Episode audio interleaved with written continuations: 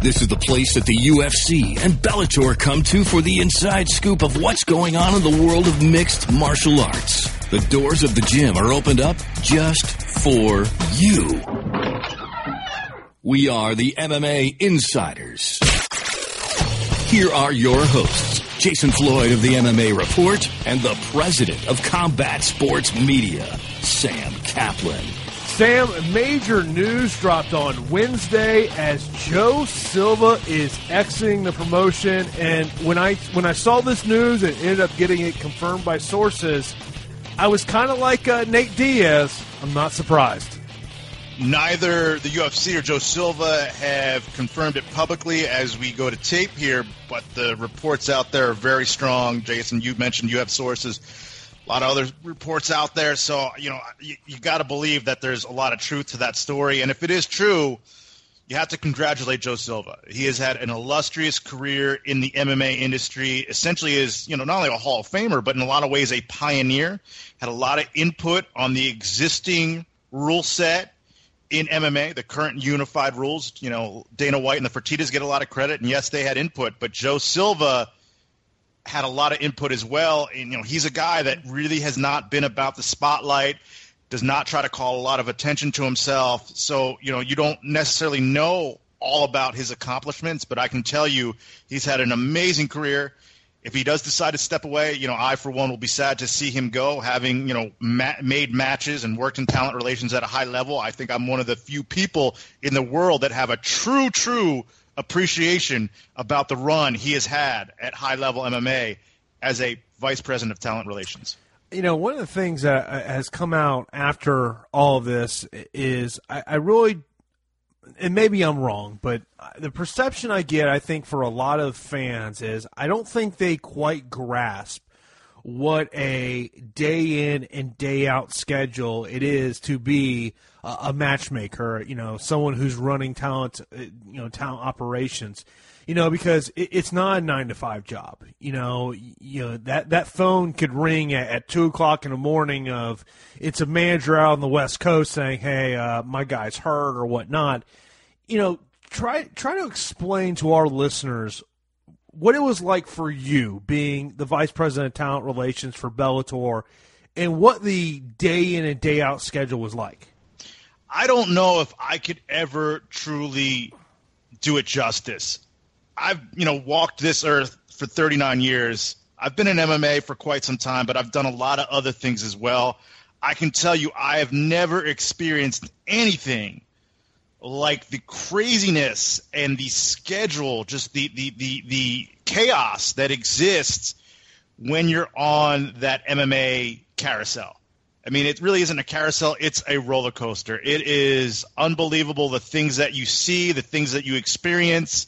You see some of it come out and spill over publicly, but I can tell you what goes on behind the scenes is 10 times as crazy. You know, there's a lot that goes on that takes place and transpires and has transpired. Some very epic, tall tales that the general MMA fan will never know. It's just you know they say there's no business like show business. I would say that the show show business industry has got nothing on the MMA industry. You know, and, obviously a, major difference that uh, you didn't have you didn't have 600 fighters under your roster. You know, I did not. You know, I, and I mean, what I mean, probably what 125, 140 was probably the max for you. I would say about 150, 165. And when you're dealing with fighters, it's a offbeat walk of life. I'm not trying to offend anyone here, but any man or woman that gets into the cage and gets punched in the face for a living and punches other people in the face for a living, right then and there, there's something a little different, maybe even a little off about them. I'm not saying there's anything wrong with that, but it takes a unique individual to choose professional fighting as a full time profession. And you're dealing with unique personalities, and these unique personalities that you bring into your organization, they have a unique uh, set of problems. And as the vice president of talent relations, you are the liaison. You are their main point of contact between them and the promoter. And you, when you bring them in, you inherit all of their problems. Not only problems inside the gym, inside the cage, but in a lot of ways, a lot of their problems that take place outside the realm of MMA, that gets brought into it. You do have to play the role of amateur psychologist. You have to really master the art of human relations in order to have a, a long term run in MMA as a matchmaker and in talent relations. It's uh, fighters. They're they have their their mind is very unique, um, very courageous in a lot of respects, but there's a lot of insecurities and a lot of dysfunction that take place outside of the cage, and that that you know is something that Joe Silva, I'm sure, has had to deal with on a regular basis. You can say, well, fighters have managers, they have agents. You would be shocked at how little client control and little trust a lot of that a lot of fighters have in their managers, and it's the matchmaker and talent relations guy that ends up getting that call or text at 1.30 in the morning. I mean, I would hear from guys, you know, telling me, oh, you know, my wife is leaving me. I'm not seeing my kids. I need help. Oh, you know, I can't do this fight. You know, I, I, call me back. Please call me back. You know, and you're the guy that's making that call and trying to talk the guy off the ledge. And also, it, it has an effect on your personal life, too, because you're essentially attached to your phone.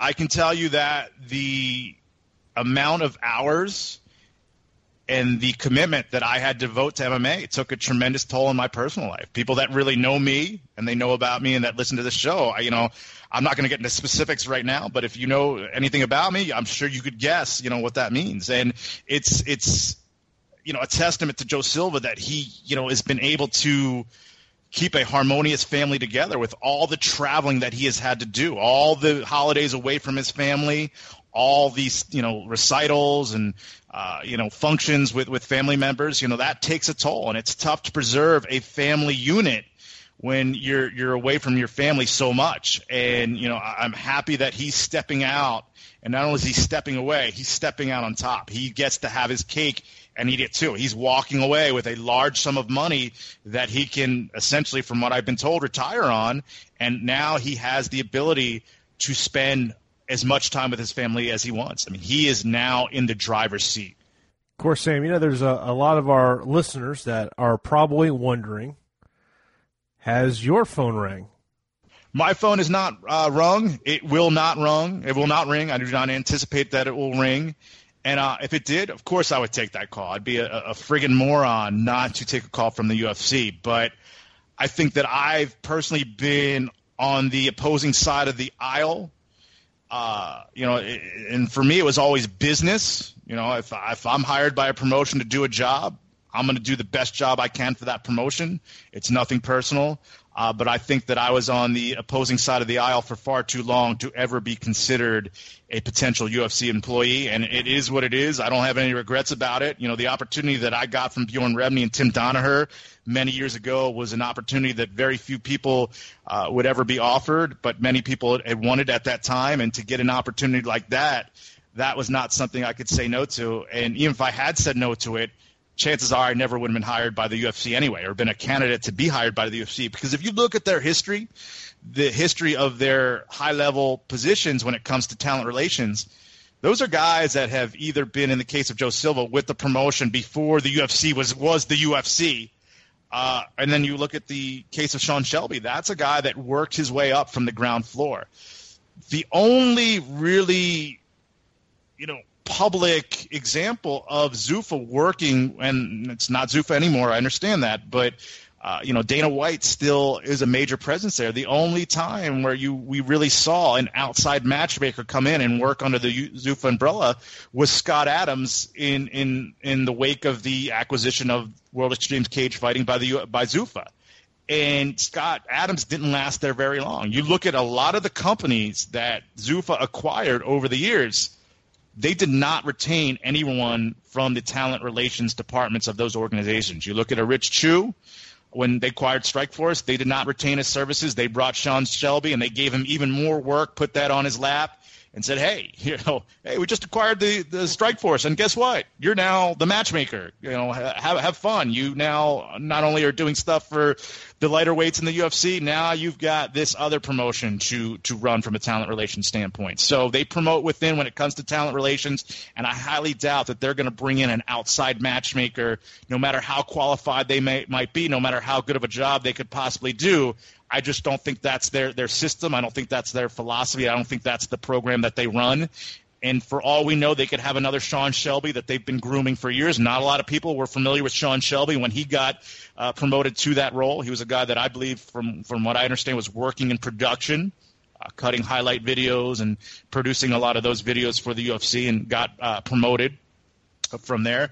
And you know, we gotta you gotta look at our Ari Emanuel. You know, his role in the current state of the UFC. Will he want to go with an industry matchmaker type? or will he prefer maybe to bring in more of a corporate level talent relations guy? Maybe someone that's been uh, a GM or a player personnel executive for a Major League Baseball team or an NFL team or an NBA team? Or will they go the lawyer route? Might they decide to bring in a lawyer and not just have someone there to, to, to look over the contracts, but someone to do a lot of high level negotiations for them? You know, you look at a lot of the NFL teams, and from what I've been told, a lot of their chief negotiators have law backgrounds. Mm-hmm. Yeah, I, I, you know, it's um, yeah. I, I, talked to somebody in the industry recently, uh, you know, and they, they said to me, they said that their feeling was that whoever the UFC would replace Joe Silva with, they probably already know who that is. Yeah, it's not something like, hey, we're we're going to put out a, uh, an ad, uh, you know, um, that hey, we're we're looking for someone to join our, our, talent relations team. That they probably already have it, but you know, once the news uh, got floated out there, and you know, and I said I have sources that that confirmed to me, and as they're recording this podcast, you know, the UFC or Joe Silva, and Joe is not a guy that does media interviews anyway. There, you might be able to find three or four interviews that he's yeah. maybe done, uh, you know, over his time, uh, part of uh, Zuffa. Um, but you know, look, there, you know, and you know this, and, and you can talk about this a lot. There's obviously there are going to be people that are going to uh, talk great things about Joe Silva. But there's also going to be people that are not going to say good things about him. And, and look, and I mean, you know, when you cover this sport, uh, you know, you hear it, whether it's from the, the manager aspect or, or, whether it's from the fighter aspect or maybe it's even a coach aspect of, uh, you know, some things that have happened over the years, but kind of talk about, you know, how it, how that relationship works and, and to the people who are kind of, um, are happy that Joe Silva maybe is exiting the UFC. Well, anytime an authority figure, even in the mainstream sports, anytime that guy goes, you know, the people that he's made friends with, they're going to be sad to see him go. The people that he's made enemies with, they're going to rejoice in his departure and think that it's best for their business overall. And I think the people that are negative, in a lot of cases, it's immaturity and it's sour grapes. You know, I can tell you that when my contract wasn't renewed by Bellator and that news got out there, you know, people would call me, friends of mine would say, "Why is this guy going on the UG and saying this about you? Why is this person saying you know negative about you?" And the, the, situation was that I was essentially a key holder to a lot of dreams of professional fighters, and I was able to accommodate and assist in some of those fighters having their dreams come true.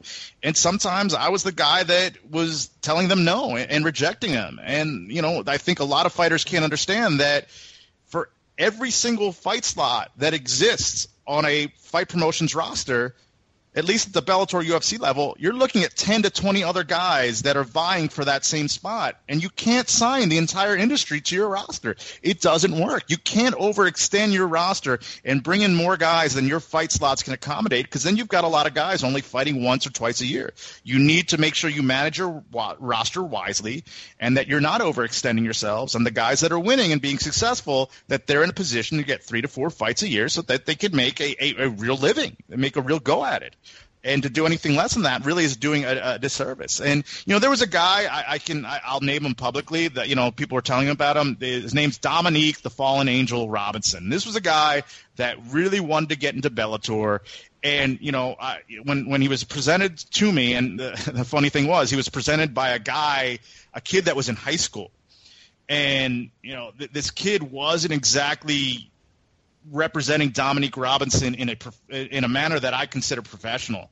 Um, regardless of that, I still considered the guy, and I looked at it, and I just didn't feel at that time he was a good fit for the organization, and I was very professional and polite about it initially. And I said, "Look, I don't think Dominique's a good fit for the organization. Uh, you know, I, I, don't really have a slot that, that makes sense for him right now. You know, maybe we'll consider him in, in the future." And you, you you send that message to fighters, you know, a lot because uh, you, you, tell you, there's more no's when you're a matchmaker than that you give out more no's than you do yeses. And certain guys are adults about it. They're true athletes. They're true warriors. They handle it. They use it as fuel. They use that rejection as fuel to motivate them to, to get better, and they don't take it personally. But then you've got guys that are children, and you know they can't handle rejection they, they're, they, you know they don't know how to deal with it and they take it personally and you know you're you, because you told them no and you're preventing them from doing what they want to do you're an a-hole for, for and you're an a-hole for no other no other reason than you for, for the reason that you said no. And you know that's a guy Dominic Robinson that took some shots at me from what I've been told a- after I left but you know he's a guy that's been trying to get into major MMA promotions for a long time, and I, I, felt like you know this is a guy that spends more time talking about fighting for major promotions than actually going out, getting into the cage, and keeping an active schedule and doing what he truly needs to do to, to get into his organization. So you know a lot of the negativity that I heard on the way out, you know I, I, I considered the sources in, in a lot of situations, and with the negativity that, that that Joe Silva's getting in certain aspects, you know you got to consider the source as well. I can understand why Ben Askren would be upset, but to kind of you know acknowledge that you know it, could be a good thing for, for him that, that Joe Silva's out because Joe Silva wasn't a fan of his fighting style to, to kind of highlight that you know that's only telling a little bit of the story because it wasn't just Joe Silva that's not a fan of Ben Askren's style you look at Dana White and Dana White's been very critical publicly of Ben Askren. So even if Joe Silva had been gung ho on Ben Askren and wanted to bring Ben Askren in there, there, there's no there's no guarantee that Ben Askren would, would, would be in the UFC right now. I, I know that John John Nash in his tweet, and I should have the exact quote in front of me, but I don't, so I'm going to paraphrase. And John, if you're listening, I, I apologize, and I, I can correct it next week. But I think John talked about how you know certain fighters felt that and managers felt that Joe Silva was a little overbearing and, and, and heavy-handed at times, and that could be very well be true. But what you don't understand, and I'm one of the few people that can speak from this from experience, the MMA industry is very cutthroat. You have a lot of crazy characters and a lot of people that are unseemly and, and unscrupulous. And if you're a pushover, if you do not have a strong background, a strong backbone, you will get rolled over in this industry. You will not make it a day in talent relations working with fighters if you're soft. And you know when you you take hits as a matchmaker. You have people come at you that attack you, and if you don't hit back, no one is going to respect you, and you're not going to last. And your promoter is going to be looking for your replacement within hours. It's just that's just the reality of the situation. So you know, I can empath- I can not only sympathize with Joe Silva if he was heavy-handed at times. I can empathize with him. Sometimes you do need to rule with an iron fist because there's so many people out there trying to take advantage of you. Not only will they lie to you, but they will lie about you in order to get what you want. Because in, in, in a lot of situations, you are the last man standing between them getting their big commission if they get their fighter in, or their fighter minting themselves by achieving their dream. And that's just you know how how the the cookie crumbles because you're just rejecting so many different people, and you're put in the unenviable position where you have to say yes or no. And some people can handle no and some people can't. You know, Jerry Millen, who is a guy that I respect and has helped me out a lot, you know, in my MMA career, took a pot shot at Joe Silva. And I, I didn't agree with that pot shot because he's saying that, you know, essentially Joe Silva was forced out. This is what happens when there's takeovers. You know, if, if you think that he's leaving on his own volition, then that, then you might be naive. And that's, I don't think that's the case at all because yes, there's new ownership at the UFC level, but Dana White is still a major factor in the decision making process in the UFC, and he's still an owner. And he's incredibly loyal to the people that he believes have been with him from the start. And Joe Silva has been there with him from the ground floor. And if Dana White did not want Joe Silva to leave, he would go to war with Ari Emanuel and probably would that's probably something he would resign over. If if if if he felt Joe Silva was wrongfully being forced out, I don't think Dana White would be in, with the UFC right now. And the fact that Joe Silva you know, the reports are that he's going to finish out the year working for the UFC. That doesn't that that to me does not seem like a force out. That to me suggests the guy that got his money and you know has had enough fun on the MMA roller coaster and wants to get off the ride and go live his life like a normal person. You know, um, there's a lot you said there, and you know, one thing is, and I talked about this at the beginning of the show. By the way, we should mention that we do have an interview uh, with Rob Maysey of the MMAFA coming up on, on this edition of the MMA Insiders podcast. But um, you know, and when I said at the beginning of the show that I was not surprised about this because this wasn't something that just all of a sudden came out of the blue. It was rumored this, for the last two years. Yeah, I mean it's been rumored for for well sometimes, and I think that, and, and I think this is where I think a lot of people can can relate to it. Is you know you're at a job and you're you know you put in a lot of hours where you just get burnt out you know, and, and and I always wondered at you know I always wondered about that with with some of the UFC personnel when when you think about uh, you know the amount of fight cards they're doing. I mean, you just you just think about all of the, the fight cards they're doing. You know, uh, you, you, just look at the rest of the year. I think there's like only one or two weekends where there's not a UFC yeah. event. I mean, there's a nope. uh, you know a date in November where you know there's a fight pass card in the afternoon and there's a FS1 uh, fight at night. I mean, it's I mean the UFC's a well-oiled machine, so you know there's times where you can't help but sit there and go. I mean, there's people there that are probably pulling 80, 90 hour weeks. I mean, it, it, Sam, when you were running town relations, could you put a number of hours you put in a work week when yeah. you came oh, to? I, yeah, sorry to cut you off there. I mean, that's that's an easy question for me to answer because I would count it at times. When I first started with Bellator, when they were transitioning from ESPN to Deportes and going to Fox Sports Net, the, the, the roster changed. I mean, the the turnover was dramatic. I think basically the from the roster that I inherited only five guys were retained, and I had basically had to start from scratch. And I was working 90 hour weeks. It, w- it was insane between the travel, the phone calls, all the scouting that I had to do, all the video that I was watching, all the negotiations and the recruiting. And then I would have to do the, the, the grotty work too. I was writing the, the bout agreements, I was filing the bout agreements, I was overseeing medicals. Now, as time progressed and the promotion grew, we brought in more and more help for me. You know, Ryan Congleton was a godsend. He did a lot of the, you know, the the day to day paperwork for me. You know, I still had to do some paperwork and create bout sheets and distribute the bout sheets and answer questions from production, from management, from from everyone. You know, and, and things of that nature. Uh, and create a you know a, a, weekly schedule of when guys were going to fight and kind of map that out to make sure I was doing my best that I could to make sure guys were getting enough opportunities and, and, and could you know stay working and pay their bills. Um, but you know, Ryan came in and helped me out a lot. We expanded our operation staff, Joe Kelly, Christian Printup, and you know, they they had guys that could help them and manage the medicals and take that off my plate. Uh, you know, another big godsend was when Zach Light came in because before Zach came in, not only was I putting together the the main cards, but I was putting together, together the undercards, which were kind of, which was kind of fun. With the exception, there were times where I had to go out and fly out, you know, scout guys at the gyms and then do the ticket consignment program, coordinate that. And that was insane. When Zach came on, he basically completely took that off my shoulders. Unless it was a Jersey show or Mohegan, Mohegan Sun, which he eventually took over the Mohegan stuff, I was still doing that. So I was doing basically what I would consider four or five jobs at once, working 90 hours, uh, 90 hours a week and it was awesome. It was fun. I enjoyed it. I was living my dream. I mean, that was the goal that I set out to achieve to be a talent relations executive at the highest level, and that that that happened. Um, but as fun as it was, and, and, as rewarding as it was from a career level, you know, it, I paid a price personally. You know, um, but it, it's it's a ton of hours, and I can't imagine Joe Silva doing it for 15 years. He's been doing this since 2001, and it's interesting, Jason, how he got hired by the UFC.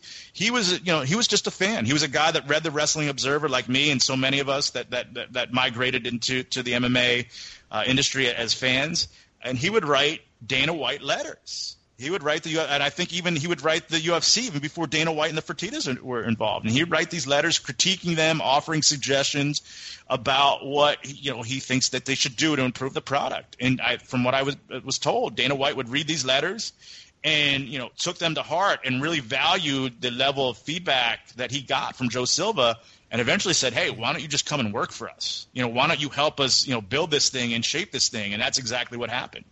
But for him to do this for 15 years, that's the type of run that I don't think we'll ever see. And no disrespect to Sean Shelby.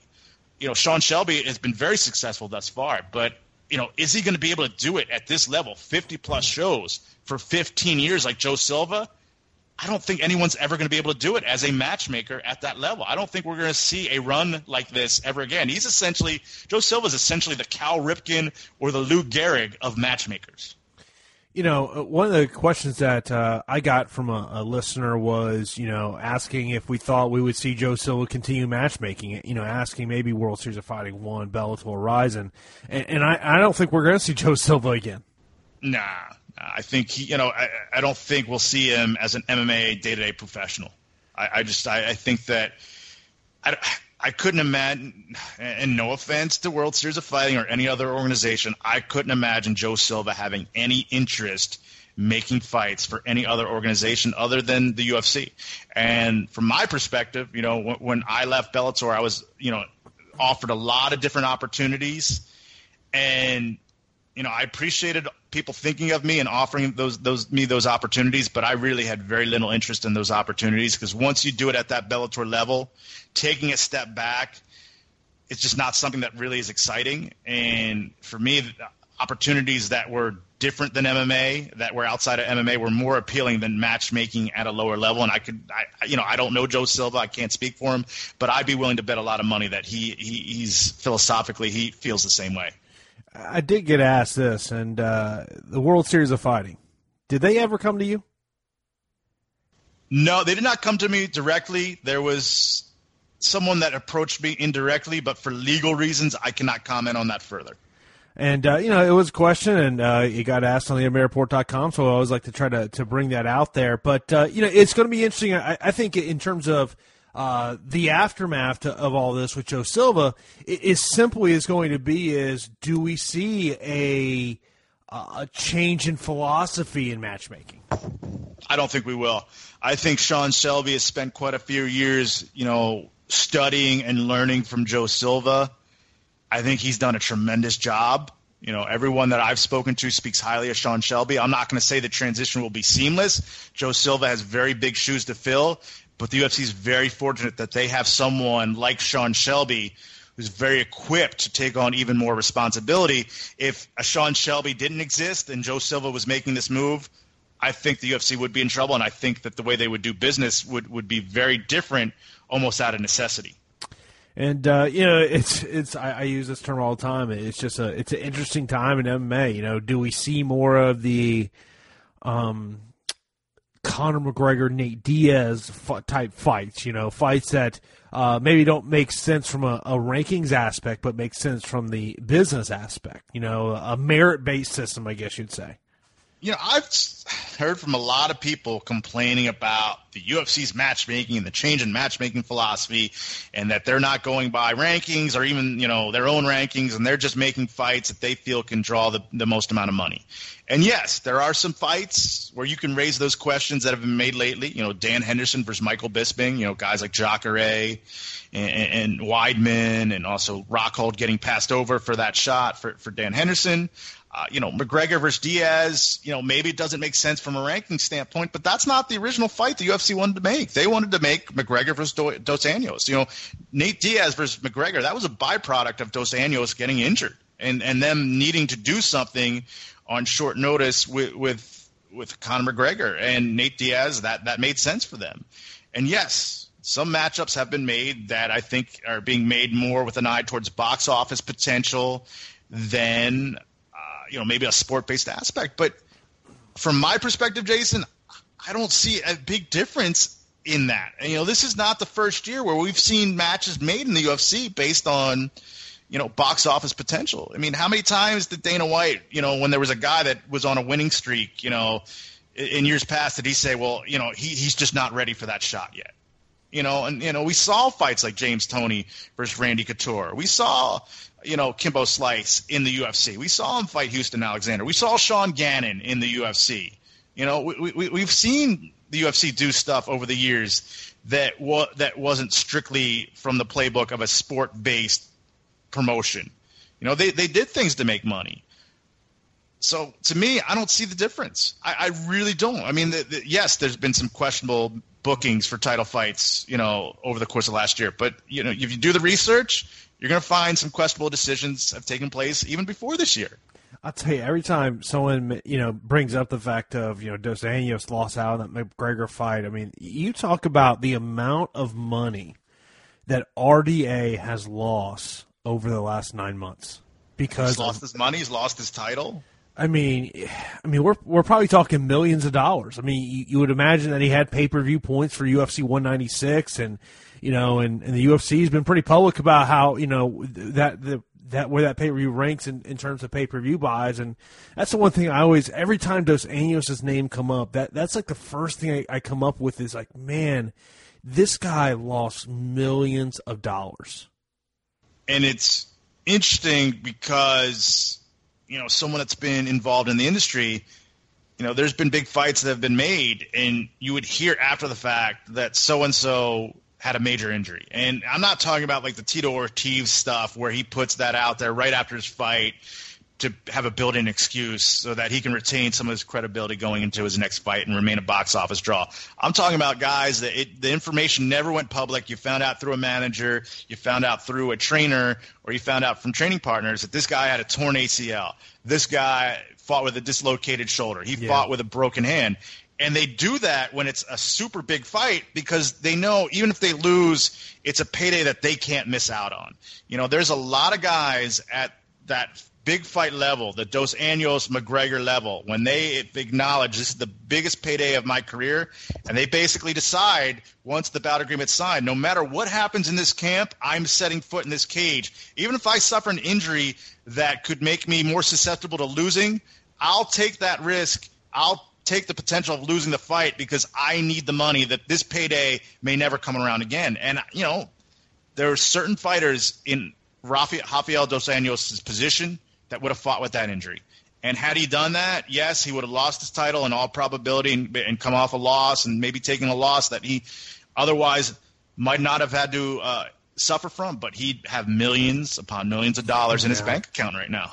Yeah, it's uh, you know it's it's a story that that you hear very often, but uh, you know you talk about fighter relations, Sam. You know, obviously the MMAFA, PFA comes up, and you know it, we have been, you know, you have been critical, I have been critical, and uh, we got to give a lot of credit to Rob Maysey for reaching out to us, and uh, we had the opportunity to have a, a long conversation with him. Um, I hope that our listeners get something out of this. And, uh, you know, when we come back, we'll, we'll, wrap up this edition of the MMA Insiders podcast and, and talk a little bit about what uh, Rob had to say with us. So here's uh, the interview we, we did with Rob Maysey. Sam joining us now here on the podcast is a man that a lot of people in the MMA industry know for his involvement with the MMA FA, Rob Maysey. Rob, really appreciate you coming on, on the podcast, man. How, first off, how are things going? Oh, good. Just busy. Thanks for having me on, guys. Obviously, there's a lot of things to to talk about with the MMA FA. Um, you know, and I think that there's there's a lot of questions that, that fans of the sport have and fighters have a sport. And, and where I want to start off first is why is your organization an association and not a union? Uh, largely because our tactics and our end goal are different than uh, negotiating with one single entity.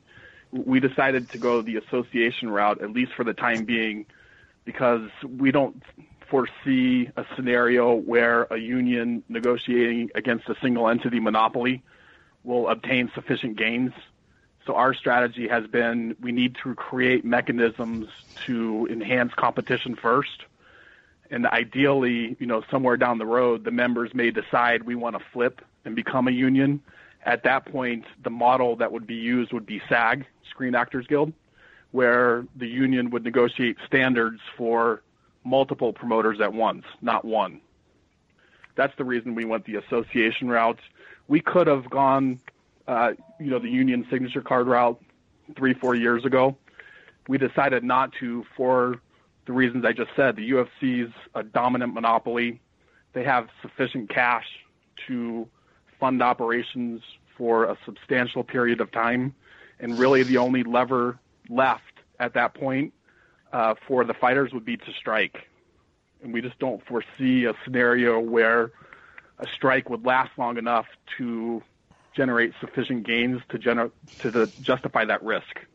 Is the fear, Rob, that they would break the strike by making it finan- by offering financial incentives for their top main eventers to, to, to walk the picket line? I'm not even sure we, we, we even get that far. The, the fear is because of you know the vast disparity in, in leverage, the, the UFC could conceivably do nothing but run fight pass shows and, and fund their operations. How long are these guys going to strike for? We just don't see that as a viable alternative. Now, in the league sports, the league sports have internal mechanisms that, that we don't have in MMA with the UFC. They have 30 to 32 teams that bid internally amongst each other.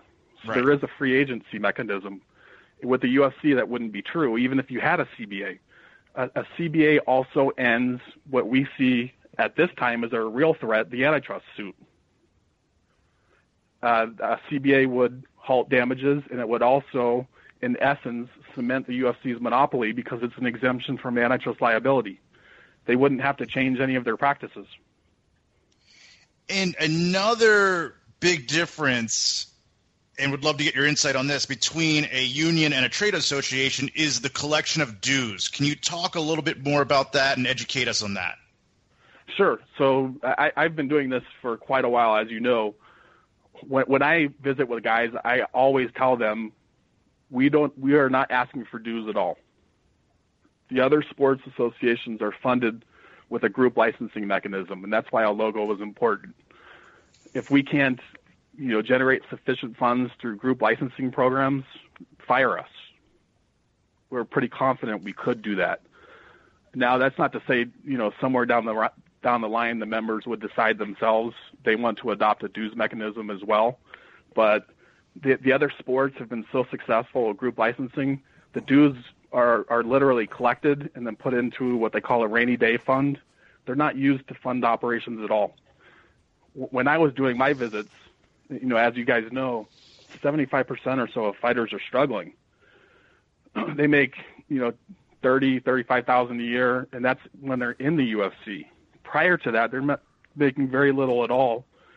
Even the prospect of you know, fifty dollars a month is undoable for a large, large segment of the fighter population, which is why from day one we've never we've said we are not asking you for dues. If you guys decide later you want to do them, that's okay. That's not our plan. Let me ask you this, Rob. How is sure. the MMA FA right now? It, it, literally is the budget essentially uh, essentially like a startup company. I mean, it's just people who yourself and other people currently involved in it. You are the ones funding it. Uh, literally, that's the case. Yes, that's exactly right. There is no outside funding. Um, anything we do, it's because I, either I've pitched in or others have pitched in to, to fund what, what we're doing. That's a that's a major contribution. That's a major sacrifice. Let's kind of go back to the beginning. Your involvement in MMA as a whole, and then possibly some background in your decision to kind of take it to the next level and start the idea of a fighters association. Yeah, sure. That's a great question. So, in I, I got to, I went to Cornell Law School. And when I got there, I was 21 uh, former athlete. I played baseball through college, and the, the average age at the law school was something like 26 or 27. I felt I don't want to say out of place, uh, but a little bit out of place. So I was looking for a sport to do. Lucky for me, um, some undergraduates, juniors and seniors, uh, and, and a few law students started a grappling club that we did in the Cornell Wrestling Room. So I started going to that, and that was my introduction to Brazilian Jiu-Jitsu. And in fact, at that time, you guys know, so the first UFC was in 1993. I don't think I saw an event until probably 95 or 96. And it was because, you know, I kind of viewed it, oh, this is kind of a blood sport and they're taking advantage of people. When I finally saw the first one, I was I was hooked. I was kind of addicted to it. I was like, that was awesome. When I started jujitsu, I show up and the and the guy who's teaching it, so a senior at Cornell, he was about 5'10", 155 pounds, and at that at that time I was 5'11", about 200. And he says, "Yeah, come on, let's roll." I'm like, "With you? I'm to toss you around." He goes, "Okay." After being tapped out and choked about 10 times in three minutes, uh, my appreciation grew substantially, obviously. So after law school, I moved out um, to Los Angeles twice, and I ended up at 10th Planet, Eddie Bravo's gym one of our teammates gets called up to take a fight against Josh Thomson on the undercard. I believe it was UFC 42. So all of our teammates drove out to LA to watch him. So that that was my first time kind of wondering about the business side of MMA. The, the reason that came up is that I'm I'm in the arena. I'm looking around. There's something like 14,000 fans there. They're selling merchandise. They're on pay-per-view, and at that time they were claiming they were losing money. I didn't believe that then. After the fight, our teammate comes into the crowd asking to borrow money to get home to Oregon. And I was like, wow, that's crazy. At that time, pay was 2000 to win or 2000 to show, 2000 to win. But the fighters also had to cover their extra corner if they brought them out and they all do. And they had to cover their medicals. So literally, th- these guys were paying to fight at that time. Because of my my family history, my brother was a baseball player through high school. He was drafted uh, out of high school, entered the minor league system. He ended up making the majors in '93, and he was he didn't watch the strike. He was a striker in '94. So I sort of understood what the MLBPA did and and how it worked and operated, the benefits it provided, and the licensing mechanism. After going to that event, seeing you know our teammate come out have, having to borrow money to get home to Oregon, it was around that time that I first thought these guys need an association. So for the next few years, my contact circle was pretty much limited to Southern California, and it was through jiu-jitsu tournaments. We would do tournaments at uh, Chris Brennan's gym in Orange County. So one scenario that came up was Chris Brennan had a, had a fighter, Erica Montoya, who was flown out to Florida, told she was fighting an opponent uh, like with a four and one record, 135 pounds. She shows up in Florida. The opponent's 13 and one, collegiate All American wrestler, and 20 pounds heavier than she was told. So Chris Brennan said, Erica, you can't take that fight. That's not what we signed at all unless he pays you more. The response to Erica was he kicked her out of the hotel in Florida we did a small claims suit against King of the Cage. Erica won. Year about a year later, similar scenario with Pride. Fighter had uh, like a four fight contract. I want to say a two year term with Pride. They had given him three fights. The two year term was coming to a close. They weren't releasing him. They didn't give him the fight. I initially filed a lawsuit in Orange County for the fighter against Pride because that's what Pride said they wanted to do. They had offices in Los Angeles, file it there. We filed, Pride files a motion to dismiss based on the arbitration clause in the contract. So I said, okay, filed an arbitration in Japan. That fighter obtained an extra fight as a settlement from Pride to get out of that lawsuit. I was doing kind of things like this for around five years, largely to build, you know, contacts. I had to meet the guys. I was limited to Southern California for the most part. The, the time when, you know, sort of a broader spectrum of people knew who I was and what we were trying to do happened for us around Elite XC. That that scenario when Elite XC was essentially not promoting shows, it was apparent they were not going to be an ongoing enterprise, but they weren't releasing fighters either. They were just holding the contracts. Agents came to me and they said, "Hey, we, we have ten guys. We have five guys. How, how do we do this? We can't all file suit. It'll be cost prohibitive." I did the research and I proved up to the agents you can file a suit as an association on behalf of the members. We drafted a complaint we forwarded it to Elite XC with a demand letter that gave them seven days to respond. If they didn't, we were going to file. We had a series of conference calls over the next week. Elite XC asked for a brief extension because they were in negotiations to have the contracts acquired. And literally days after, Strikeforce announced the purchase. after that event, now when I called agents and gyms, I got meetings. And you know, Rob, a, lot of fans have become familiar with your organization. I think, in particularly over uh, you know the last year or so, uh, you know, with the antitrust lawsuit that's going on, and also the Ali Act. And, and I've been very public that I don't think the Ali Act has a chance of getting passed. I, I think it's great what you guys are trying to do, but I, I just don't see a it's getting passed, and b it's not being enforced in boxing. So, what makes you believe that if this were to somehow get passed, that it actually would be there would be someone out there that would police it? So, a few comments on that. When have boxers ever filed a collective action as an association against a promoter? They've never done that. We, we were the first. That's one of the intents of the association. That will be the watchdog. We can file the lawsuits that's on the enforcement side. Now, backing up a step, the Ali Act is in some ways self-enforcing. So the disclosure requirements, where the promoters have to disclose revenues from bouts and contracts to the athletic commissions, the promoters sign under penalty of perjury a document that says they've done this. For the vast majority of them, they've done that. That in, in of itself is a huge benefit. In, in MMA, as you guys know, fighters are negotiating deals with little to no idea what their events generate in revenue. How how can a Conor McGregor or Ronda Rousey or Ryan Bader or any fighter negotiate what they think is a fair split when they don't know what the pie is?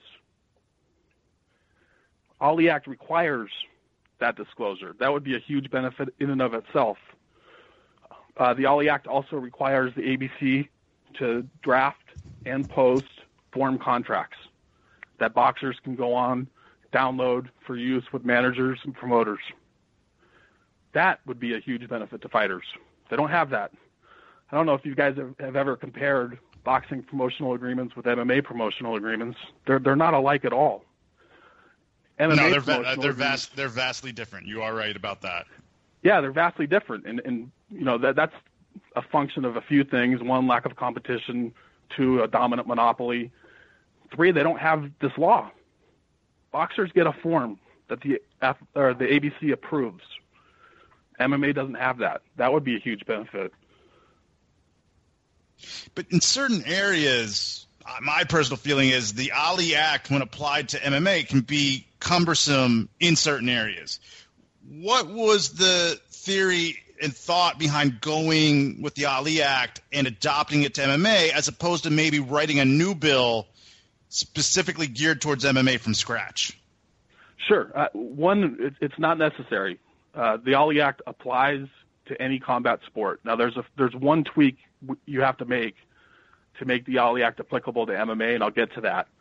But the the Ali Act components are essentially this: ABC, uh, the Association of Boxing Commissions adopt form contracts and post them. I don't think anybody disagrees with that. Next one, protection from coercive contract provisions. And really what that applies to is the Fedor Randy Couture situation. Fedor won the challenge for Randy's title. Randy won the fight Fedor. The the hangup was UFC was requiring a long-term promotional agreement with Fedor to make that fight. The Ali Act comes in and says, no, you only get one year. You cannot require more than one year uh, as a precondition to obtaining that title bout. It doesn't prevent long-term contracts overall with promotions, just as a precondition to obtaining that title fight. I don't think most people have problems with that. Disclosures of revenues earned from bouts to the fighters. I think that's fair. Next one requires promoters to disclose all agreements to the commission, no secret side agreements. If you read the history of the Ali Act, it talks about this. Promoters inevitably use secret side payments and side agreements to control boxers. That's why they prohibited it. Prohibits conflicts of interest. Once you get beyond the local level, it says your manager cannot be your promoter. And the logic behind that is sound your manager is not negotiating against himself or herself. I don't think anybody has an issue with that. private right of action to enforce. This is usually underestimated by many in the public. So when people say the Ali Act is not enforced, you know, typically they're they're searching for where are the filed lawsuits. There are numerous times when agents like a Sam Spira or somebody of that, you know, ilk will send a demand letter to the promoter that says, if you do not do X, Y, and Z, or if you don't sit down and negotiate, we're going to file this Ali Act claim. And inevitably they settle. That would be a huge benefit. It's leverage. Here's the part that people don't like. It's the independent rankings component. The Ali Act comes in and says the promoter cannot issue its own titles and it can't issue its own rank. That has to be a third party.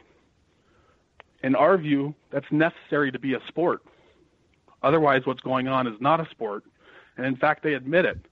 They're copying the business model of the WWE, which is fictional, fictional scripted entertainment, and applying it to a sport. Well, what, one of the, sorry to cut you off there, but when have they? Is there a record of, the, of and they being the UFC? Have they ever come out and stated that? Uh, I believe they have. In fact, you can search interviews with Lorenzo Fertitta where he says the very first thing he did was download WWE 10K statements because their business model was phenomenal.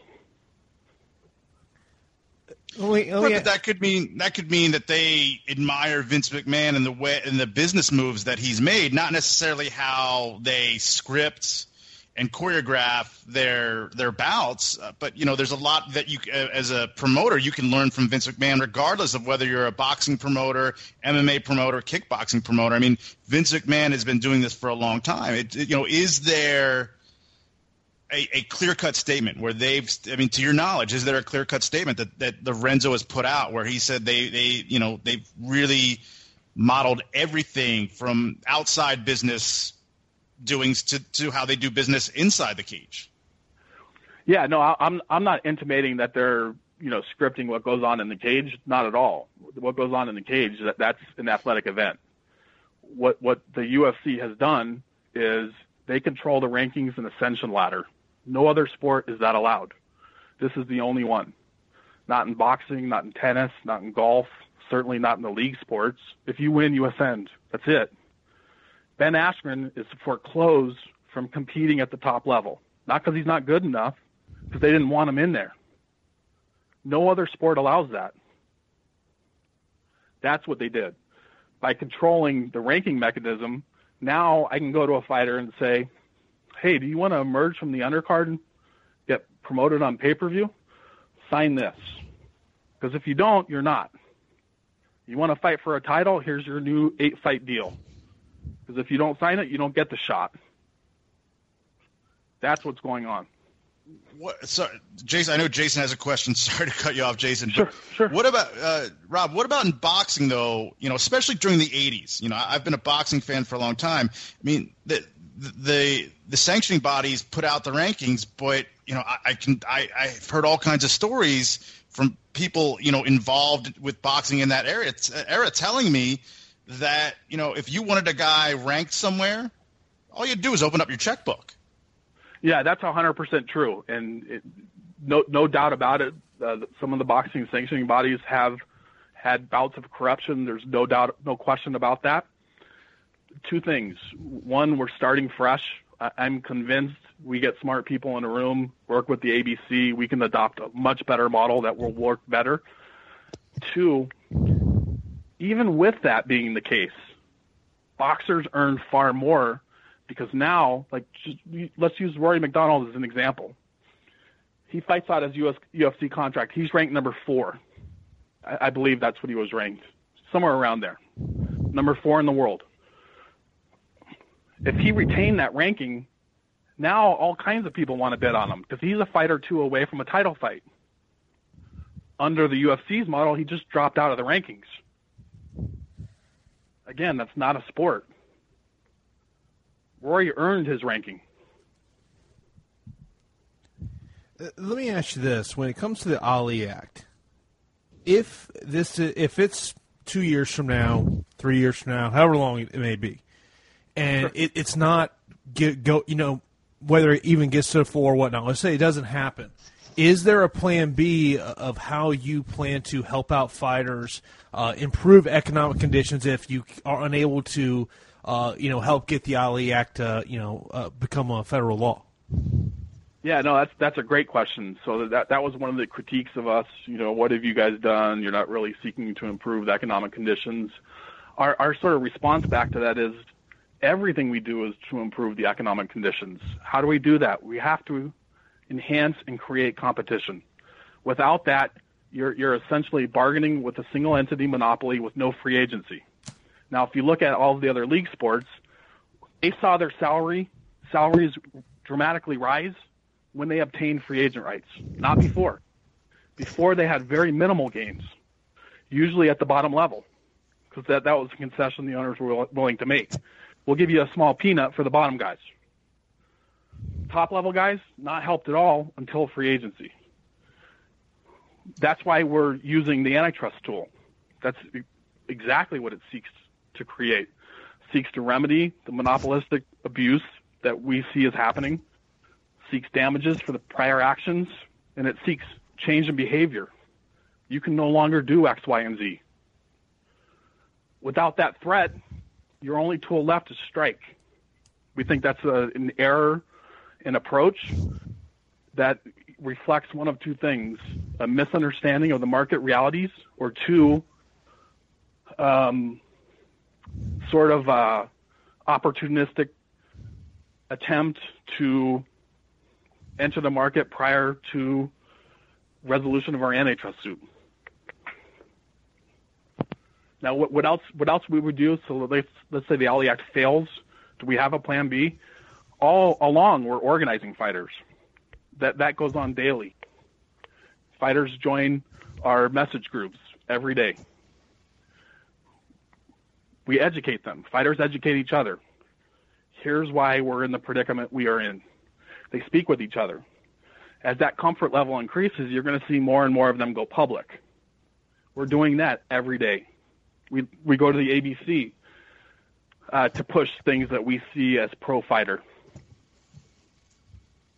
So so no, I mean if the Ali Act fails, are we finished uh, and our our strategy failed? No, not at all. One question I definitely wanted to ask you was with regards to Representative Mullin. Uh, you know, the, the UFC, they're you know lobbying against the passage of the Ali Act, and you know they're spending money to lobby.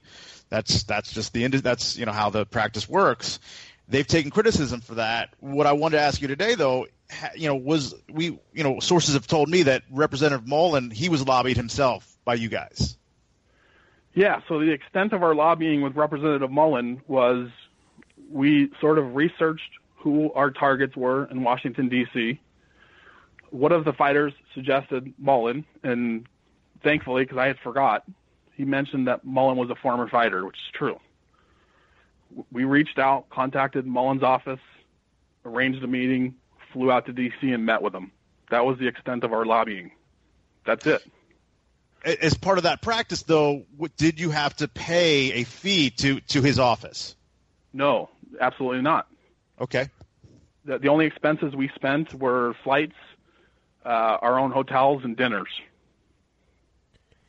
So you all right, that's that's a, that's that's different from what I've told because typically a lot of DC lobbying is you you know it's you pay for that time you pay for the the congressman you know the, the senator or state or the representative that that you meet with you you're paying for that time. Yeah, so no, that's absolutely not true. In, in fact, you know, I, I think we spoke about it briefly before. This is a shoestring operation, right? There's no outside funding. We have no outside funding sources. Uh, you know, there's not big money backing us. This is literally grassroots fighters and a few, um, you know, organizing committee members like myself who assist are going out and doing this ourselves. We, we, paid no fee. We made no donation. Nothing like that. One of the things that uh, can get brought up uh, about Representative Mullin is what happens if he doesn't win re-election. Uh, you know, are, are you confident that someone else will um, continue the work that he has been doing? I mean, I understand that there's co-sponsors of this bill, but is there any concern from the MMAFA that uh, if he's not reelected, that that could create a major problem for the Ali Act taking the next step? Uh, no, I mean, of course, you know we would prefer the original sponsor to remain on, uh, in no small part because he's lived it himself. He he was very happy that we took the flight to visit with him. First thing he said, "I've been waiting. Thank you for coming. I'm ready. Let's do this." Are you guys ready? That's what he asked us. Are you guys ready?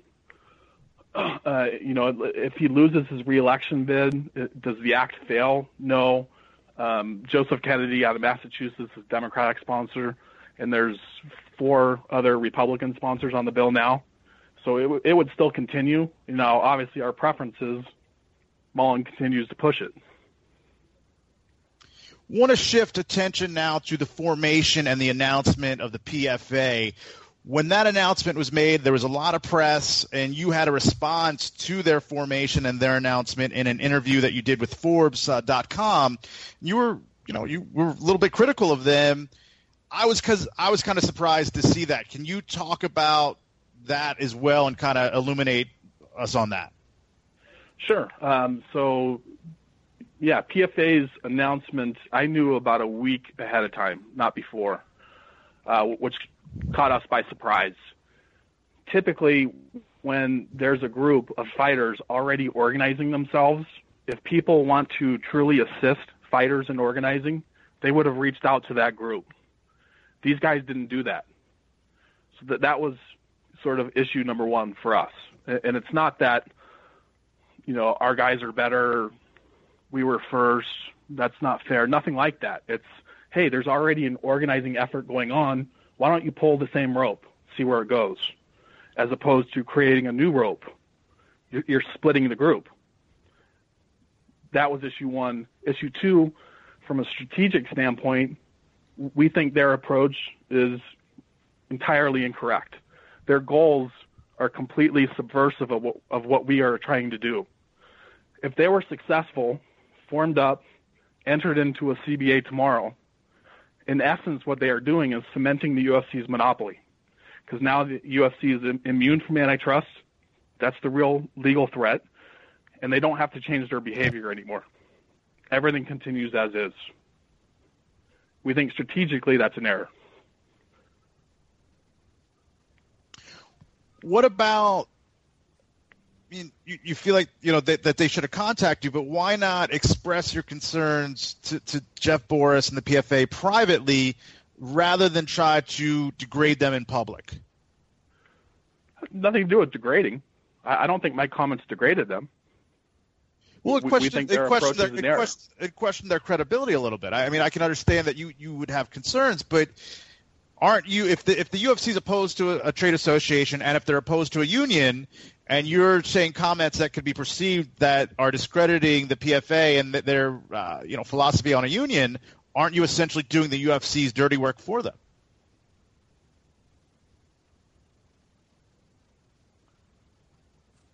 Well, you know, as you know, we're we're in a situation where one, there's going to be confusion, and, and there there is and was.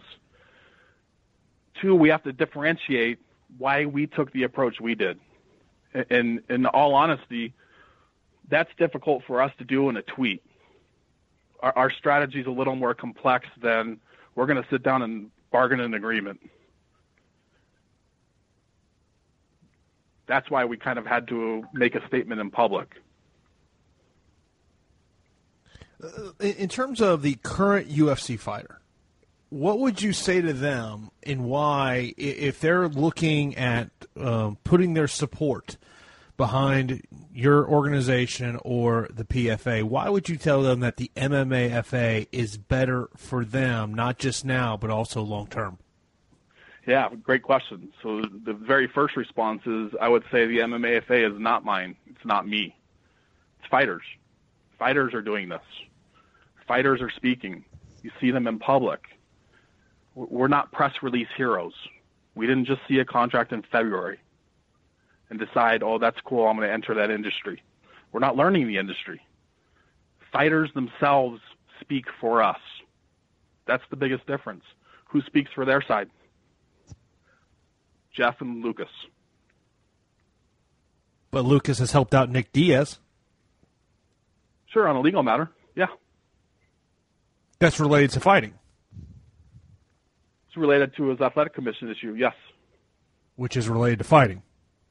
Sure. But the point remains why aren't fighters speaking for the PFA? There were none at that press conference. There have been none since. Why, at, why, as a UFC fighter, would you show up to that press conference? Why would you? Yeah, why would you? We wouldn't have done the press conference unless we had fighters lined up. It wouldn't have happened. Well, Leslie Smith was there, correct? She was. And she, I mean, it, it, did she? She, my understanding is she still is on the roster with the UFC. Yes. But why is your or why would the MMA FA be better short term and long term for the fighter? How are you? How is the plan to help fighters out with medical, pension? Just as two examples. Oh, uh, how would the MMA FA help these are, fighters that way? We are not going to get sufficient gains through the bargaining process until we can create an environment of competition. That's the first answer. We have to do that. When that happens, fighters' pay and benefits will increase. Second reason, we're not seeking 3% of your purse. We should be able to fund all opera- operations and provide benefits to you through group licensing. It works in every other sport. We're not asking right off the top 3% before providing anything. Third reason, it's fighters. Fighters will decide. That was one of the incorrect critiques about us. It's not elected. Not true. It is elected. Will be elected. Fighter members. I'm not a member. And fighters would elect the representatives for the PFA as well. Correct. They they were trying to distinguish us from them by claiming that wasn't the case with us. That's not true. Borris also mentioned during that press conference, he referenced a conversation he had on his cell phone with Ari Emanuel, one of the new principal owners of the UFC. In doing that, from a legal standpoint, did did uh, Jeff Borris possibly cross a line there? So the the, the way I would answer that is, uh, you know, like Jeff Boris, one of the people that I look up to is Marvin Miller. He was the founder of the MLBPA Marvin Miller would never socialize or call owners to ask about union. Never. He would sit down to bargain with them after the union was formed, but he's not calling them to ask them about it. Not only did he call, he met with Lorenzo and Dana, and then called Lorenzo and Dana, and then called Ari. What's the point of that? At minimum, it creates at least the appearance of conflict and collusion, which is why you don't do it because of your involvement with the antitrust lawsuit, do you have a conflict of interest? Not at all. Why? In fact, the, the interests are almost completely aligned with our strategy. Our strategy is use the tools available to create competition. One of the tools available was the antitrust lawsuit. What would you say to people that would say your motives are about more tearing down the UFC than helping fighters. Oh, not true at all. And that's kind of why I went through, uh, you know, my background in the sport. I was doing things with other promotions long before the UFC. Sued King of the Cage, sued Pride, uh, have helped fighters with management agreements, um, sponsor deal, all, all kinds of things over the years. Most of it didn't get press uh, many of those intentionally. Either the fighter didn't want it publicized or I didn't want it publicized. But it's not, it's not UFC per se. It's the it's the market environment it needs to be fixed. There, there's a reason the splits between boxing and MMA are completely inversed. One of the things that I brought up recently is the situation that's currently going on, um, or has been going on, with Titan Fighting Championships and Andrew Whitney. Has the MMAFA reached out to Andrew Whitney to advise him of his uh, current situation in terms of what legal options may be available to him? So for, for that case, I, I have to admit I'm not familiar with that scenario. Now, to answer that question more generally, we don't have time to address five, six hundred individual unique situations. The the things that we try to address um, with our resources is, is one, we focus on organizing, and two, situations that will impact all fighters together, not one. Because we just don't have the resources, and that's no different than any of the other associations or unions. They don't have the resources to individually litigate everyone's personal claim. It's Are you familiar with the story? to, we can't. I, I'm not familiar with that story. No.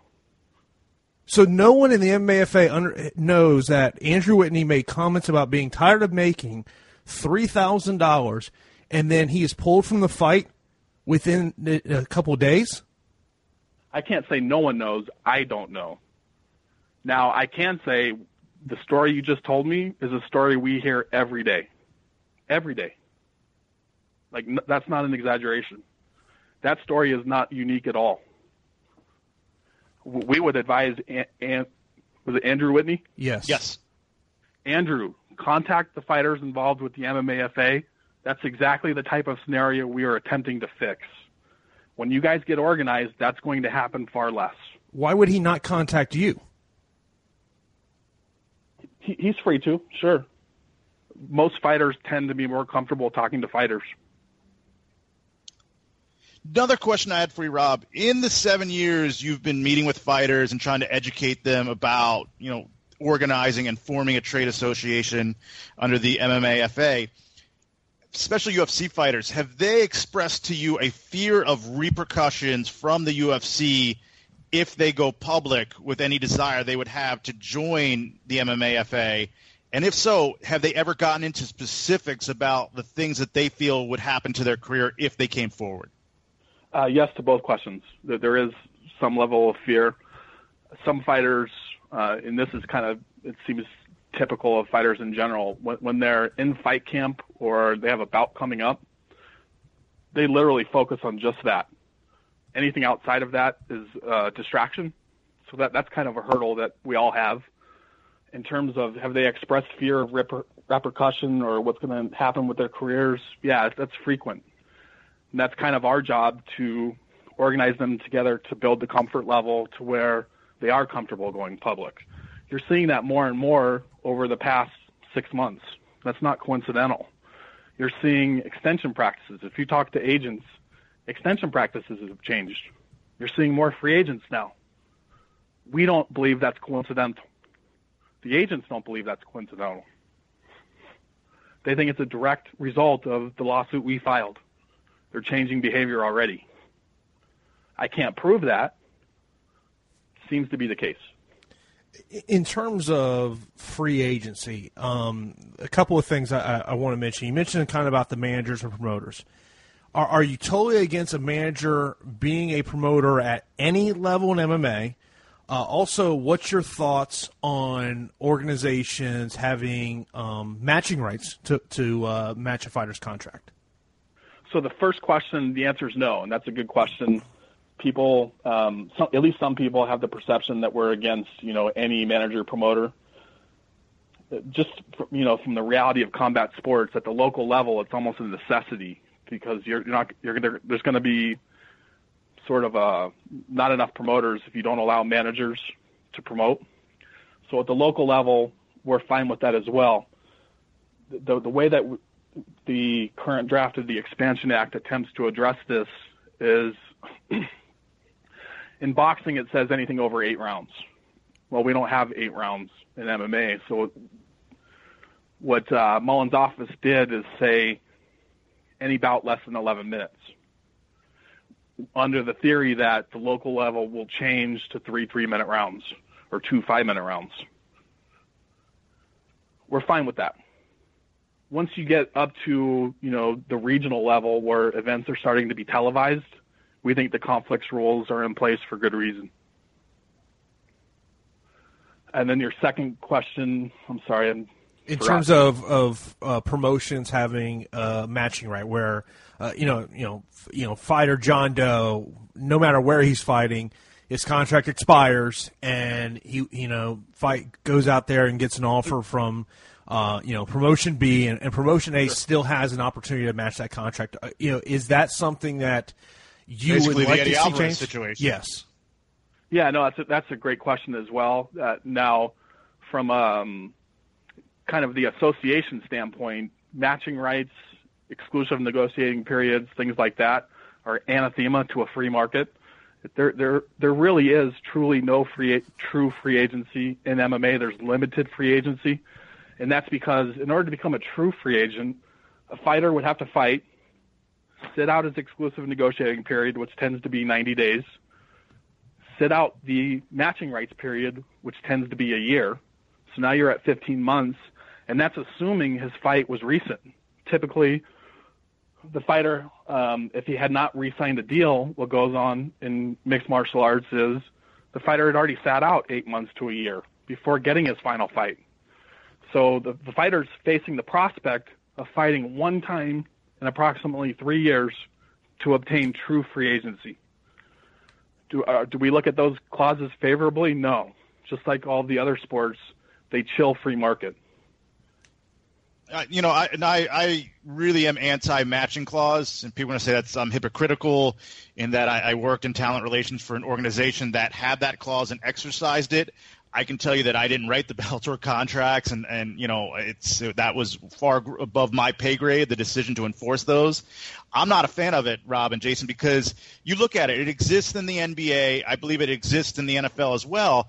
The difference there between MMA and the NFL and NBA is there's a league. There's a, there's a league office that that legislates and enforces bylaws and you know there, there's standard writing that goes into those matching agreements in the NBA contracts, and there's standard forms, standard ways to match it, and then ultimately the NBA league office they legislate and they enforce that that that that uh the matching rights.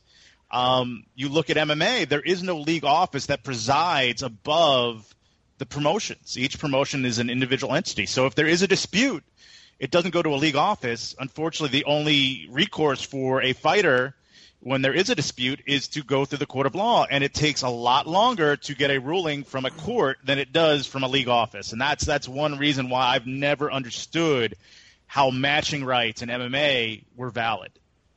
I, I totally agree with everything you said, Sam. The only thing I would add is, uh, you know, the matching rights in the other league sports were bargained for and typically the matching rights are limited to say one year. If the fighter, you know, stays with his team, the next year he becomes a true free agent.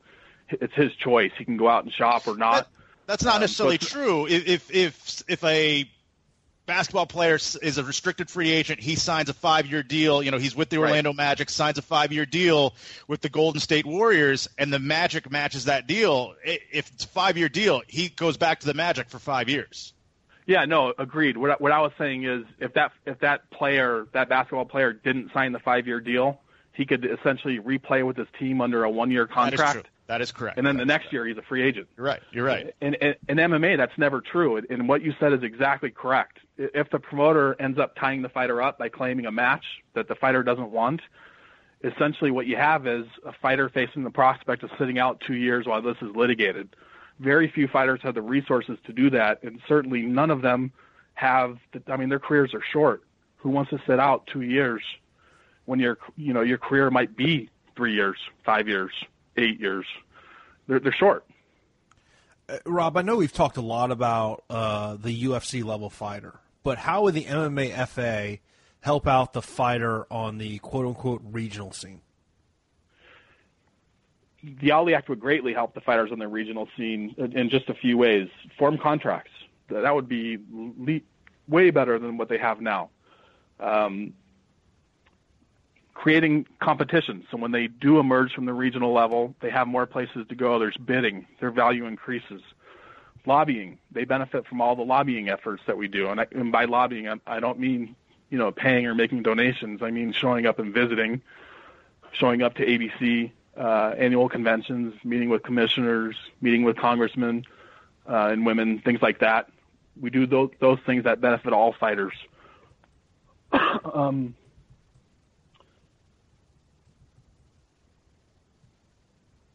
and then if we can get, if the Ali Act comes into place and rankings become independent, we anticipate a scenario where a regional fighter can come up through a Titan or an RFA or one of these other organizations. If they retain their rank, those promoters can conceivably stay with those fighters throughout their career. Uh, final question for me, Rob. You know, obviously yeah. the MMAFA has been around for, for some time, and, and the PFA has you know just been around for uh, officially, publicly for, for about a month now. How, how would you say, since the MMAFA has been around, that they that the MAF has improved economic conditions for fighters? That's why I was kind of walking through. I mean, if you talk to agents, they will say extension practices have changed already matching practices have changed, already changed because we filed the lawsuit. Again, that's anecdotal. I can't prove it, but talk to people. They're saying it. They're seeing it. We're seeing in the market, fighters are, are now signing with Bellator and being allowed to leave. Rob, one, one thing I want to add there, if I could, yeah. That he, yeah. Rob makes a good point. You know, to anyone listening, I can tell you that you know, being inside of Bellator, whenever there was a matching situation, there was a wait until the very last day, you know, to the last hour. Now, what I'm starting to see and hear is that, you know, once the UFC decides that they're not going to match, they don't wait out that full period. They notify, and, you know, a, a fighter is allowed to move on quicker, from what I've been told. Yeah, I, I 100% agree, Sam. So, two, three years ago, pre suit, what Sam said is absolutely true. They would wait out the entire period and notify you very close to the end. Now, within a week of that promotional agreement coming up, they're telling the fighter, yeah, we release you. Before that didn't happen. That's improved the conditions for all fighters, not just UFC fighters, because now there is at least some partial mechanism of uh, bidding that can occur. Fighters aren't being forced to sit out a year before they can field an offer, things like that. It's already helped. And then, you know, the, the aside from that, and, and I used to do more of this in the past because I, I had to to to meet people and to gain contacts. We used to do the individual suit, the elite XC type action. We, we did those, did them for years. Fighters benefited. I, I I flew fighters into press events. Some had medical procedures performed because they were flown into a press event that was televised things like that. We, we've done those things. We don't publicize them because the fighter has to, and if the fighter doesn't, we're not. But we, we, we've done a lot of things behind the scenes people don't know about. Fighters know. And I've got one last question for you because, as I'm sure you're aware, I've been critical at times when there was the press conference in San Jose to announce the antitrust lawsuit you spoke briefly at that press conference and you got very emotional. And it kind of surprised me, caught me a little off guard. Wanted to give you the forum, the opportunity to kind of take us through, walk us through, talk about the range of emotions and what you were experiencing at that moment. Yeah, that's a great question, Sam. And I, actually forgot about this. So at, at the press conference, I, I, did. I got I got choked up. There, there was no tears, but it got to the point where it was difficult for me to speak, and it was you know, it surprised me to be honest with you. I, I, I walk up to the podium, and it was like ten years flashes, you know, in the back of your eyes immediately. That happened, and at that time, I was thinking about. I traveled all over the country, meeting with agents, meeting with law firms. It took years to get that suit filed. It wasn't a month, two months. It took years, literally. I took a second mortgage out on my house to fund these things, to fund the MMAFA, to fund the antitrust investigation, to get that suit filed. What was kind of heartbreaking for me at that time was during these meetings, agents and fighters would tell me, please hurry, please hurry, please hurry.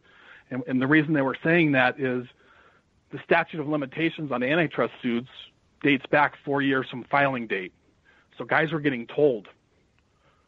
And by told, meaning their claims were no longer valid under our suit because they were too old. I was in those meetings where guys were tearing up. Hurry, hurry. My fights were 09. My fights were early 2010. Hurry. I felt I disappointed some of those guys. Another fighter greatly assisted all of my efforts in getting that suit filed. He wanted one thing. He wanted his name on the complaint. Couldn't give it to him. That hurt me. Those were the reasons that I kind of got emotional in that moment. You know, is it something I'm proud of? No. Do I wish it didn't happen? Sure. But I'm I'm okay with it. Well, it was good to get your perspective on that. You know, there was a lot of information that you just, you know, divulged there that I had no idea. I had no idea that you took out a second, to me, the second mortgage on, on your home. That's, that's crazy. That's a, it shows a tremendous level of compassion for the fighters and a tremendous commitment to to your belief there. But you know, we do want to thank you for coming on. Uh, you know, I cannot tell you how much I appreciate it. I realize you're extremely busy right now. There's been a lot of movement, from what I understand, uh, regarding the the antitrust lawsuit, and I'm sure you've uh, you have got your hands full and uh, you're up to your neck in work. But we do want to appreciate we do want to say we appreciate you coming on. Uh, you know, and I I have to acknowledge I was very critical, and and you know not everyone would have handled it with the grace that you did, and I'm very appreciative of that, and uh, glad we had this opportunity to talk to you and, and get educated on some of these issues here. Yeah, no, thanks for having me on, Sam and uh, Jason. And yeah, I realize, you know, we, we say critical things in public. That that's okay. We, we can still have a civil conversation. And thanks for giving me the opportunity to come on.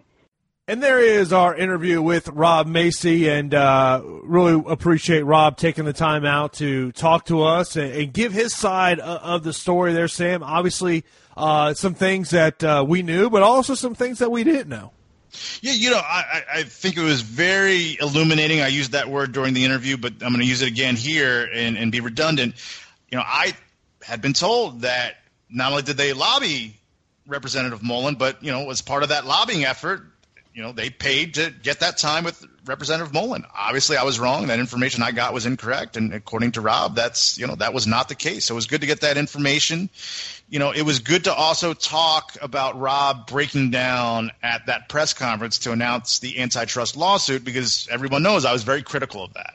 And I, I still think, you know, that might have been the wrong emotional reaction, but I can understand why he felt that level of emotion it was also you know good to speak with him because you know in hindsight I do regret questioning his motives. I don't necessarily agree with some of his tactics, you know, uh, criticizing the PFA publicly, and you know I don't necessarily know if you know the Ali Act is, is the best way to go about things. You know I don't know if a fighters trade association is better than you know a union but I, you know, I, I do regret questioning his motives because I, I, you know, I really have to acknowledge here, I no longer believe that he has ulterior motives. I, I believe that he is sincere. When someone tells you they've taken out a second mortgage on their home to finance the ability to go on meetings and educate fighters and speak with them, I, I, I think that's not necessarily a guy that wants a financial pot of gold at the end of the rainbow. I think he truly cares about the fighters.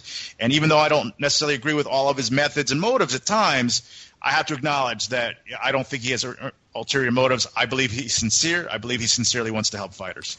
Yeah, I mean, obviously the second mortgage was was a very interesting thing. I just, I, you know, look, I, I, I understand where and, and, respect what Rob is trying to do. I just, I don't think the Ali Act's going to happen. And, um, you know, and and you listen to what he what you know he he said to us is, you know, obviously the Ali Act plays a huge uh, part of that and uh, I just think that that's a, a very very long road before that ever happens. But you know, I you know I've said it on this podcast. I think if you're a fighter and you are um, you want to put your support, whether it's behind the MAFA or PFA, you should talk to both organizations and, and just make a, a decision that is best for you, not just now, but but also long term. You know, and uh, you know, obviously, uh, me and him kind of went a little bit back and forth there on Lucas Middlebrook, but uh, you yes. know, Luke, Lucas has helped out Nick Diaz from a fighting aspect. That's plain simple.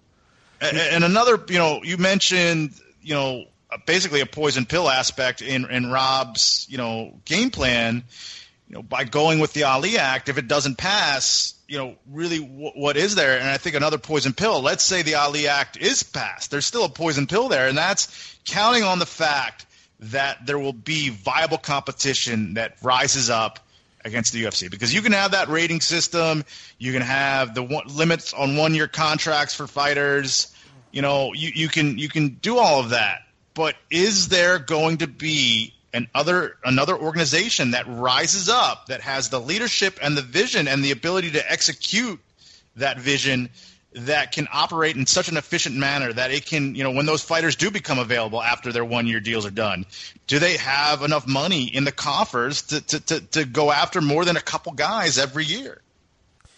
Yeah, I mean, I mean, we talked about this on the last episode of the podcast. You know, I look at, at you know, and obviously Bellator right now is the you know number two in this industry, and you know, I, I wonder. And look, I think it's absolutely tremendous. They're going out there and they're overpaying to get you know talent like uh, a Phil Davis, uh, a Matt Mitrione, a Benson Henderson, a Rory MacDonald, you know. Um, but all I'll say is they got to make money on those those fighters at the end of the day. I mean, at the end of the day, it's got to be it's got to you know be a two way street. It's got to work out for the fighter.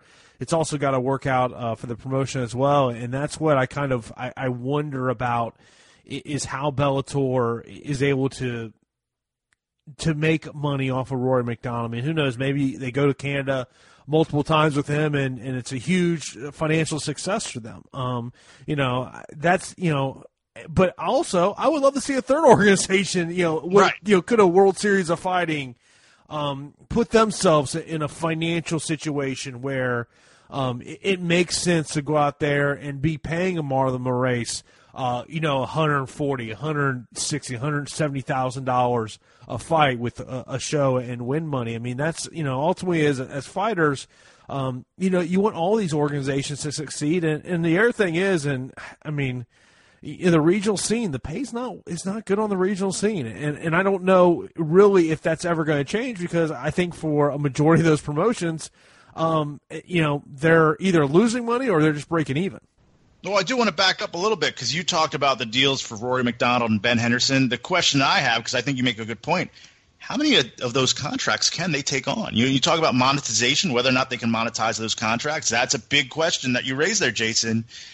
And you know, for, for free agency to truly benefit more than just five or six guys, Bellator has to be in the bidding process for every significant free agent. I think a good test case here coming up will be Lorenz Larkin. Lorenz Larkin is not a needle, needle, needle mover.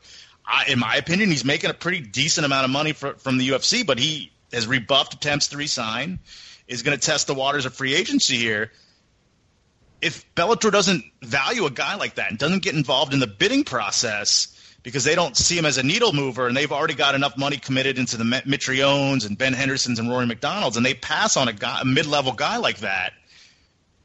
Not only does he, you know, not have the ability to go back, you know, to, to make more than what he's making now and drive that price up, but if he has to go back to the UFC, the UFC can cut their offer. He could actually end up taking a pay cut. So, in order for this to really work, Bellator has to be in a position where they can go in and, and bid on a bunch of guys. Anytime a, a, a legitimate guy becomes a free agent, that they're be that they're able to bid on them. Because if they get to their if they have a max of guys like MacDonald and Henderson that they can take on and they, they decide you know we're only going to go for the top top guys we're not going to go for the mid level guys there's only going to be a few people a few fighters in the in, that in the industry that that receive any kind of benefit from from Bellator you know taking on some of these salaries. It's going to be a very limited amount of guys that can drive their asking price up I mean, you, could put, find yourself maybe in an Aljamain Sterling situation where Bellator really wasn't uh, interested to uh, to bring him in. I mean, I look at Lorenz Larkin, and you know he's been on a nice run since going to 170 pounds, but you know his last disclosed pay.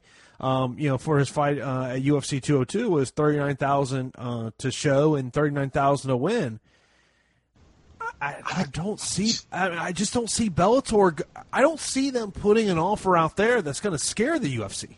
I agree, and a lot of people are saying, "Well, he used to work with Scott Coker when he was in Strikeforce." Yeah, but 39 and 39 for Lorenz Larkin. I, you know, even Scott Coker wanted to pay that, to Lorenz Larkin, he's got to get you know approval. I would think at, at, the corporate level, and I don't mean maybe the Viacom corporate level, but there's got to be someone at Spike TV that he would have to get a contract of that level approved by. And I just don't see I don't see him having enough ammunition to say, hey, we're going to pay Lorenz Larkin. You know, he's making 39 and 39 with the UFC. We've got to offer him 45 and 45 or 70 flat. I just don't see that getting getting approved. Yeah, I mean, I, I, when I look at it, and I mean, look at the end of the day, and, and it gets talked about a lot. You know, Bellator is a television property, and it's about bringing the biggest ratings to Spike TV. I mean, uh, let's be honest. If you had Lorenz Larkin headline, uh, you know, just a regular Bellator card against whoever, is that going to bring a million plus viewers to Spike TV? And I don't see it, Sam. No, because you have the the you know in-house developed guys like Chandler, Patricio, Daniel Strauss.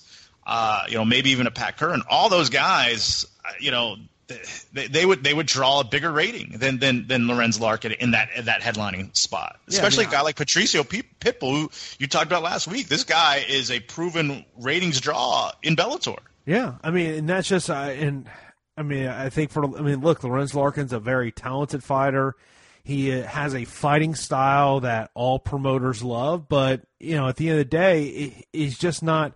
You're not going to put Lorenz Larkin on a poster, and all of a sudden, I mean, uh, you know, let me just use the analogy. Okay, I live in Tampa. Bellator comes to uh, Tampa. Let, us just say they wanted to to go to the the Amalie Arena where the Tampa Bay Lightning play. You put Lorenz Larkin on a poster. I'm sorry, that's not pushing tickets in Tampa. Yeah, and I don't think we're saying, Jason, that Lorenz Larkin can't be a needle mover. You talked about his style. You know, he's a great style, but he, he's not there yet, and no one's going to pay him on potential in MMA. You're, you're, you don't get paid. It's very rare that you get paid on potential in MMA unless you're a high level, uh, you know, amateur wrestler with, with tremendous credentials. A guy like Lorenzo Larkin, he's not going to get the money that he's probably desiring until he proves that he's a ratings draw. Yeah, and also I think that you know, in terms of you know, it's he's the top 15 at, at 170, especially coming off that win against Neil Magny.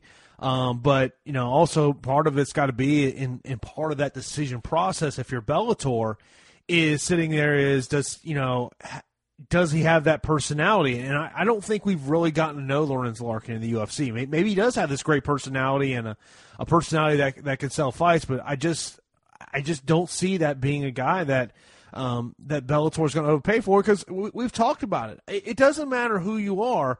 Bellator knows they have to essentially, for the most part, overpay for any free agent that, that fights out his UFC deal because at the end of the day, the UFC is going to have matching rights. And, and, if you put out, I mean, if they put out a 45 and 45 offer for Lorenz Larkin, I think it gets matched.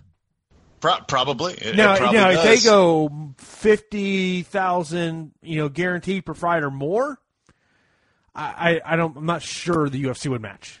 Eh, you know, and you're not saying that they would do that offer, but if they did, then they'd be paying Lorenz Larkin based on potential. And we've seen that yes, Bellator is willing to spend a lot of money, but they're not willing to pay a lot of money for potential, what a guy could become you have to already be established. And they've gotten away. You know, if it was about potential and they were interested in building guys from the ground up, they would be spending more time and resources in, into homegrown guys. And you know, since there's been the regime regime change, there's definitely been a shift on the development and investment on homegrown fighters within Bellator. Yeah, it should be interesting. But uh, you know, Sam, coming up this weekend, it is UFC 203. CM Punk, Mickey Gall. Are you are are are you going to uh, make your way out to a local uh, establishment to watch this? Are you that interested? I'm gonna watch. Well, here's the thing: Do I want to go out, deal with all that for a fight that's probably gonna last two minutes and going to show up on my Facebook timeline? Do I do I want to go through all that's, that trouble? And, and I've talked about that um, a lot. Is that really is one of the biggest problems the UFC faces? You know, um, how many times after uh, there's a big big fight. I, I remember after UFC 202, I, I was uh, the next morning I was going through my Facebook timeline, and the full fight video was, was right there on my timeline. It's just crazy watching the footage of CM Punk in his camp because, yes, I respect him a lot. I, I do, but he's at the UFC level, so you have to evaluate him as a UFC level fighter. And I've never seen anyone with such say green striking technique as CM Punk. I, I just haven't seen that. You know, and maybe he maybe he's improved in the last couple months because I know some of this footage that we watch is, is, delayed. It's been taped over a long period of time, but you know, and, and yeah, you can be effective with unorthodox striking in MMA. You can, but I don't know if this is necessarily effective unorthodox striking that we're seeing from CM Punk.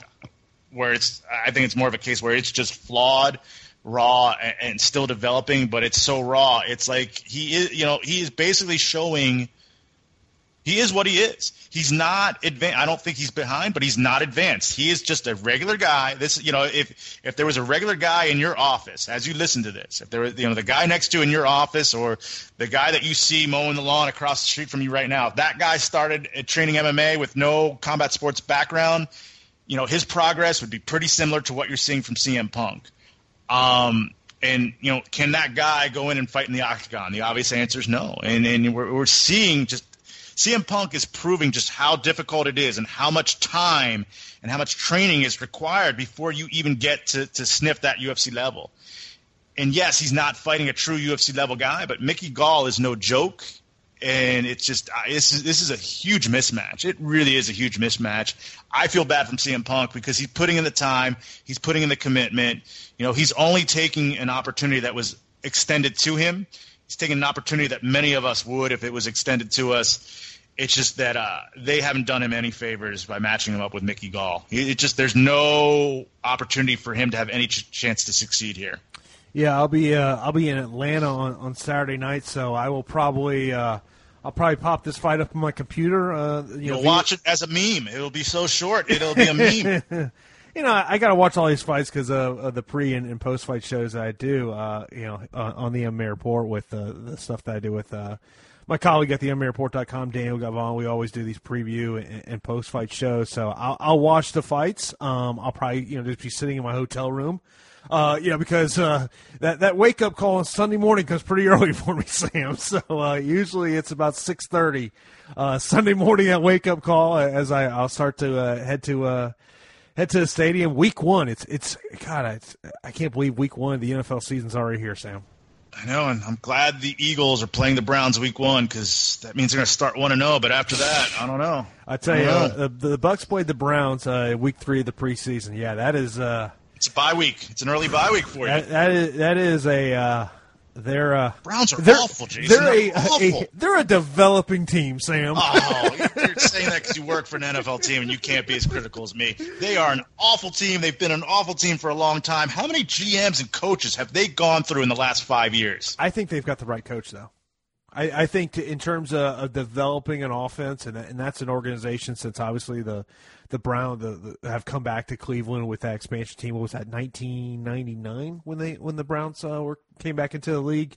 Um, I mean, all the quarterbacks that, that, they have been through. I mean, I think that Hue Jackson at some point will find that guy. I mean, you know, I think RG three is just really a, a stopgap, you know, for that that organization. Yeah, uh, until, I would hope so. You know, until they they find that guy that, that's going to step in there. And uh, I mean, look, it's uh, you know, Josh Gordon, who's going to be suspended for the first four games of the year, uh, you know, he played in that preseason game here in Tampa, and uh, when he when they get him back, I mean, I, I think you're going to see a lot of deep balls being thrown, uh, you know, to to Josh. That is if he doesn't get suspended again. I tell you, the the crazy, I can't stay clean. He can't. Here, the crazy stat um, on, on Josh Gordon and uh, is he has missed 31 of the last 36 Cleveland Brown games due to suspension. He's a straight up hardcore addict. I don't think you can count on him ever. I'm surprised he's still in the Browns organization. I know it's only a four game suspension, but there's no guarantee he's going to even see the field this year. Yeah, it's uh, but you know, it, this is a time of year that I absolutely love. Uh, I'm, I'm a very busy man this time yeah. of the year, but uh, I absolutely love it, and uh, you know, it's uh, I'm, I'm looking forward to it. So uh, we'll see what happens uh, this Saturday. UFC 203. Obviously, CM Punk, Mickey Gall is going to be the, the fight that brings it, but also you have the heavyweight uh, title fight in the main event. Alistair Overeem challenging Stipe Miocic. Also, you've got uh, the co-main event, uh, which, by the way, I don't think it should be the co-main event. I would make CM Punk Mickey Gall the co-main event.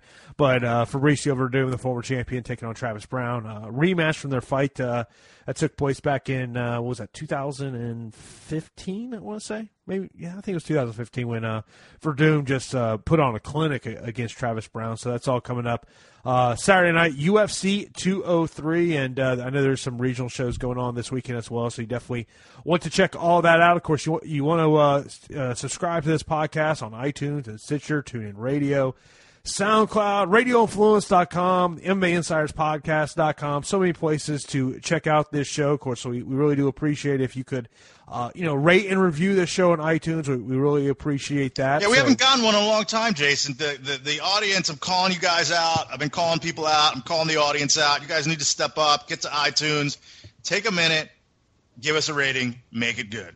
And of course, uh, we'll be back uh, next week to talk about what else is going on in MMA because uh, you never know what might break. Sam, as always, man, appreciate time, and uh, we'll talk again next week, man. You then. Follow Jason Floyd and Sam Caplan on Twitter. Find them at Jason underscore Floyd and at Sam Caplan MMA. This is the MMA Insiders Podcast on Radio Influence.